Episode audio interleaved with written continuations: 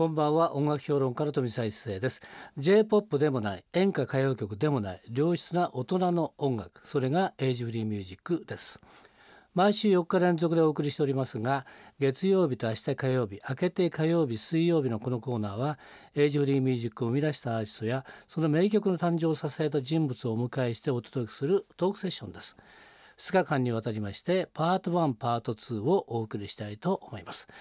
それでは早速今夜のゲストをご紹介しましょう。今夜のゲストはこの方です。はい皆さんこんばんは。定畜レコードの湯原正幸です。はいよろしくお願いします。よろしくお願いします。はい、えー、湯原さんとはですねちゃんとお話をするのはね初めてですね。初めてなんですね 一応いろいろなところで会ってお会いしてどうもどうもって言ってるんですけどね。すれ違いざまのご挨拶そうなのね、はい、え今日はそういうことでぜひですね今日ねゲストに出ていただきたいと思ったのはですね、えー私は数年前から、えー、J-POP でもない演歌歌謡曲でもない良質な大人の音楽が必要だということでですね。これはあの提唱してるんですね。はい。でいい名前がないかなってことで、えー、カスタムいろいろやってきたんですけれどもエイジフリーミュージックっていうことでですねやはい。ったところ、各レコード会社が乗りましてですね、16社で10回ぐらいキャンペーンやったんですね。ほう。ええ、それで、えーやっぱりね大人向けの音楽が必要だろうということで、えーこの番組も始めてるんですけどもそんな中で、えー私が聞いてですねこれはいいとはい。思ったのがもう全てエイジフリーミュージックだと。なるほど。いうことで、えー今回井原さんはですねもう前のね「えー菜の花」とか「同級生」で今回「再会酒」はい。を聞きまして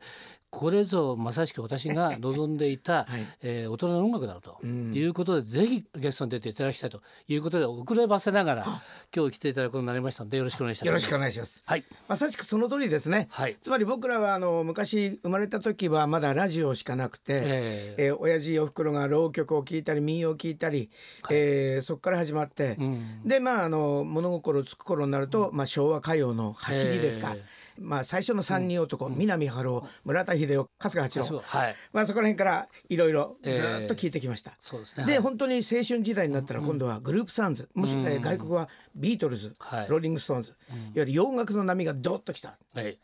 もうちょっと詳しく言えばその前にプレスリーがありましたね、うんそうですね。プレスにはい。だからそういった意味ではその邦楽と洋楽を合わせ飲んでうん。育ってきたようなもんなんで、うん。そのいわゆるまあ黒でもない白でもない、はい。グレーゾーンと言ったらちょっと表現は違うかもしれませんが、うんそれぐらいにその間のあのゾーンの歌って必要だなってずっと思っていたので、うん。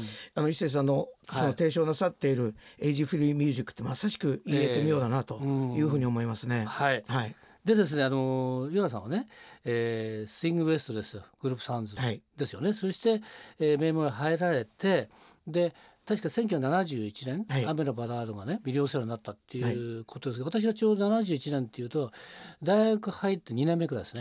で1970年に大学入ってるんですよ。ー、うん、でそこであのテレビからバンバン流れてくるのがね「雨のバラード」っていう感じですから、でその後ですねいろいろねいろいろこう歌手だけじゃなくて、はい。ねえータレント活動も役者もいろんなことがやられてっていう感じのね、で岩田さんが、えーこの今ですねプロフィールを見ますと50歳を機にアルバムをリリース。歌手活動を本格的に再開っていうね。ことなんですがこの時って何かきっかけってあったんですか？つまりねあの今はい。おっしゃったように歌以外、まあうん。あの雨のバラードが出してもうだんだんだん売れなくなってきて、はい。であ昔はね、うん。あの歌を歌わせるから、うん。コントをやってくれとか、はい。ねあのちょっと小芝居をやってくれとか、えー僕ねそれ嫌いじゃなかったんです。えーあの劇団ひまわりなんかも受けたりなんかして お芝居も好きだったんです。えーだから危機としてやってるうちに、うんうん面白いねってことになって、うんたまたま同世代に千田君がいたり、はい。まあ、それでもってコンビみたいになったりして、うん歌以外のお仕事が非常に多くなった。あだんだん増えちゃったんですね。なでそのうち今度あの京都の時代劇にえー5年ぐらいレギュラーやって、はい。気づいてみたら50歳、えー、50ってまだ元気だし声も出るしこのまんまもうお芝居の歯車の一個は嫌だなと、ややっぱりその前に、あのいい思いしてますから歌手として。それはピンですか？はい、ピンですから、ええこのピンの喜びをもう一回50から味わいたいとはい。いうふうに思って、うん。あの自らちょっとうん。金額申し上げて、うん。申し訳ないですけど1500万かけて、うん。あの自分でアルバム作ったんですよ。はい。でまあ5,000枚ほど作って、はい。今もタンスに眠ってますけど。でもそれを、ええ。あのアップフロントのうんうん。山崎会長に、うん。僕直に手紙を書いて、はで50から歌をやりたいんだと。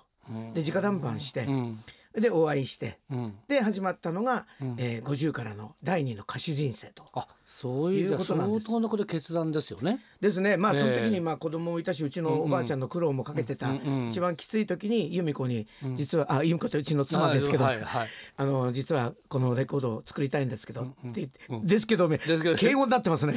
そしたらねええあまああのいいんじゃない？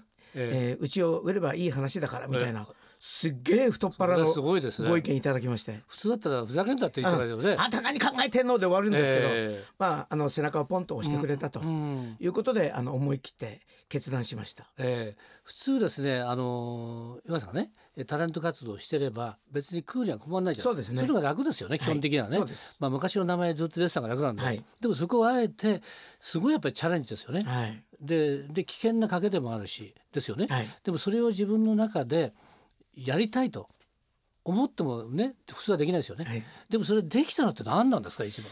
やっぱりあのもう一ええ。回その歌を自分の中の納得、つまり「雨のバラードが」うん。まあ、大ヒットおかげさまでしました、ええ。これがね実感がなかったんですよ。時間なかった。はい、あの売ろうと思って出したあの、うん。えーまあ基本的には売ろうと思ってますけど、ええええ。こんなに売れると思ってなかったし、えであれやこれやしてる間に、まあいろんな世界観が変わってきて、まあ、お芝居やってて、うん？えええもう一回自分の自覚症状のある歌を歌いたいなというふうに、まあ、50をきっかけに思ったんですね。ええ。それがまあ強いて言えば動機かもしれませんね。ええ。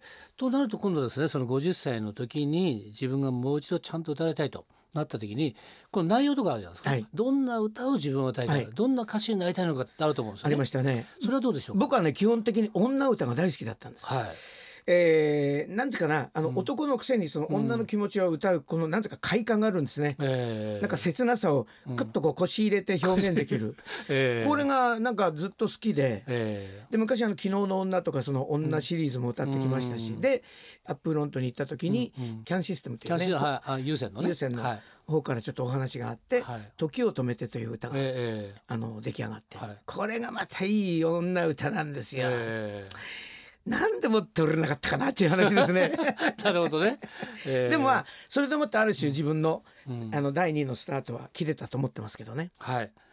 多分その時はあれじゃないですかね。まあ時期がねなかったってことでしょうねそうです。きっとねやっぱり流行歌というぐらいで、うんあの時代にそぐわないと、ええうん。あのヒット曲ということにはならないっていうのはもう十分分かっています。うん。だからやっぱりコンスタントに出していくのもええ宝くじを買うのと一緒ではい。買わなきゃ当たらないとうんいうふうに思ってる今日この頃ですね。そうですよね。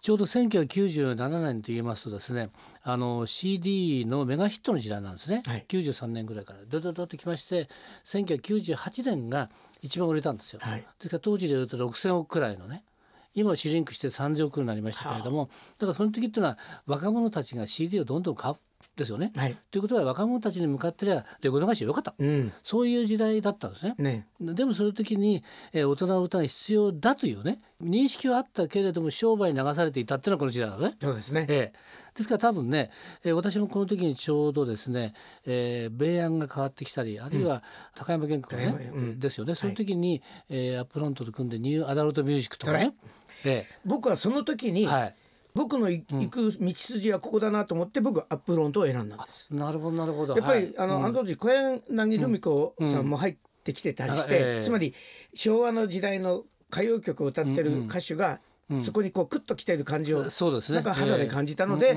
僕はいろんなところ本当にね、ええ。芸能界のあの芸能雑誌買って、はい。でレコード会社からプロダクションから全部調べました、はいで自分でチョイスしたのがアップフロントミュージックだったんですよ。なるほど。はい。それアップフロントがそういうのやろうとしてたんですよね。ですね。ええ。でちょうどですねあの頃っていうのは谷村新司さんがスバルとかねはい。スバル群青谷村さんは自然にできたところね。はい。でそこを見ててベイヤーはフォークから大人の方に来たんですね、はい。で歌謡曲の方からあのフォークの来たのがテレサ・テンですよだからそのあたりになんかあったんですね、うんそうですね。ええ多分そこを多分、えー、井原さんも勘としてねそうですね。分かられて多分行かれたのかなっていう。肌で感じました。はい。はい。ということで始まったと。その時はまだまだですね時代がちょっと早すぎたっていうね、ん。感じだったんですけども、はい。もうバッチリですねエイジフリーミュージックの世界になってますから、えー今回今日来ていただいたのはですね再会酒。はい。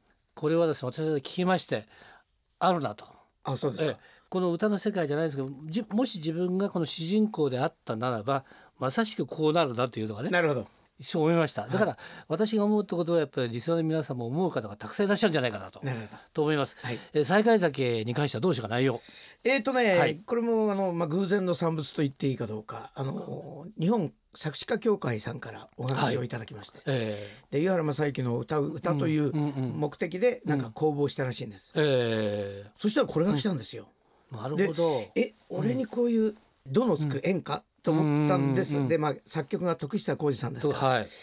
まあちょっと僕の中では、その咀嚼できない部分もあったんですが、えで僕は演歌歌手じゃないので、ー、え。ディレクターにあの僕は演歌の拳もありませんよ。ー、言ったえいやいや湯原節でやってくださいみたいー、うな、ん。じゃあできるだけやりますって、うん。えーこの上がりになったんですけどね。うんでなんかあの僕が歌うからあの人はグループサンズ演歌だねみたいなこと言った人も言った方もいるんで、えーまあ僕なりの演歌の解釈ということですね。でも逆に言うと拳コロコロじゃないから新しい演歌のねはい、歌になったんじゃないですかね。うん、だったらいいんですけど、ええ。これあの昔あれですよ昔からのまた君に恋してるをね、はい。坂本冬美さんが歌った時に拳はもう封印されて、はい。あの不自由の中で歌ったから、新しい魅力出たと同じように自分の得意技のところだとやっぱりポップスになっちゃうじゃないですか。だからねええ。石田さん、僕思うんですけど、はい。今の歌謡界は何を求めてるかって言ったら、うん。きっとギャップなんでしょうね。うその今までのイメージと違うものを見たがってる、聞きたがってるうん。っていうのを感じるんですがいかがですか？いや僕はそう思います。でご本人もね得意技の方がいいじゃないですか。はい。とか得意技は何かというと例えばサッカーとラグビーねやった時にラグビーをやってる人は全部手使うでしょ、うん。サッカーやれてたら手が使えない、はい。ということは手が使えない分だけ足を持って鍛えなきゃいけない。となって眠ってる筋肉が起きる、ですから歌い手も眠ってる才能が引っ張り出されるんじゃないかなと。いいこと言いますねということで今回ね新しい魅力が出たのかなというありがとうございます感じがしていますからはいまあこんだけ褒めたらよっぽどいい歌だなと思いますよね。と 思いますよね。じゃあヨナさんですね。はいえー曲紹介。はいそれからできますかね？わはい。えー新しい魅力が出ているか出ていないかは皆様のお耳にお任せいたします岩原正幸の新曲です再開酒聞いてください今夜のトークセッションのゲストは井原正幸さんでした。明日も引き続きよろしくお願いします。よろしくお願いします飛び一世のエイジフリーミュージックまた明日の夜お会いしましょう。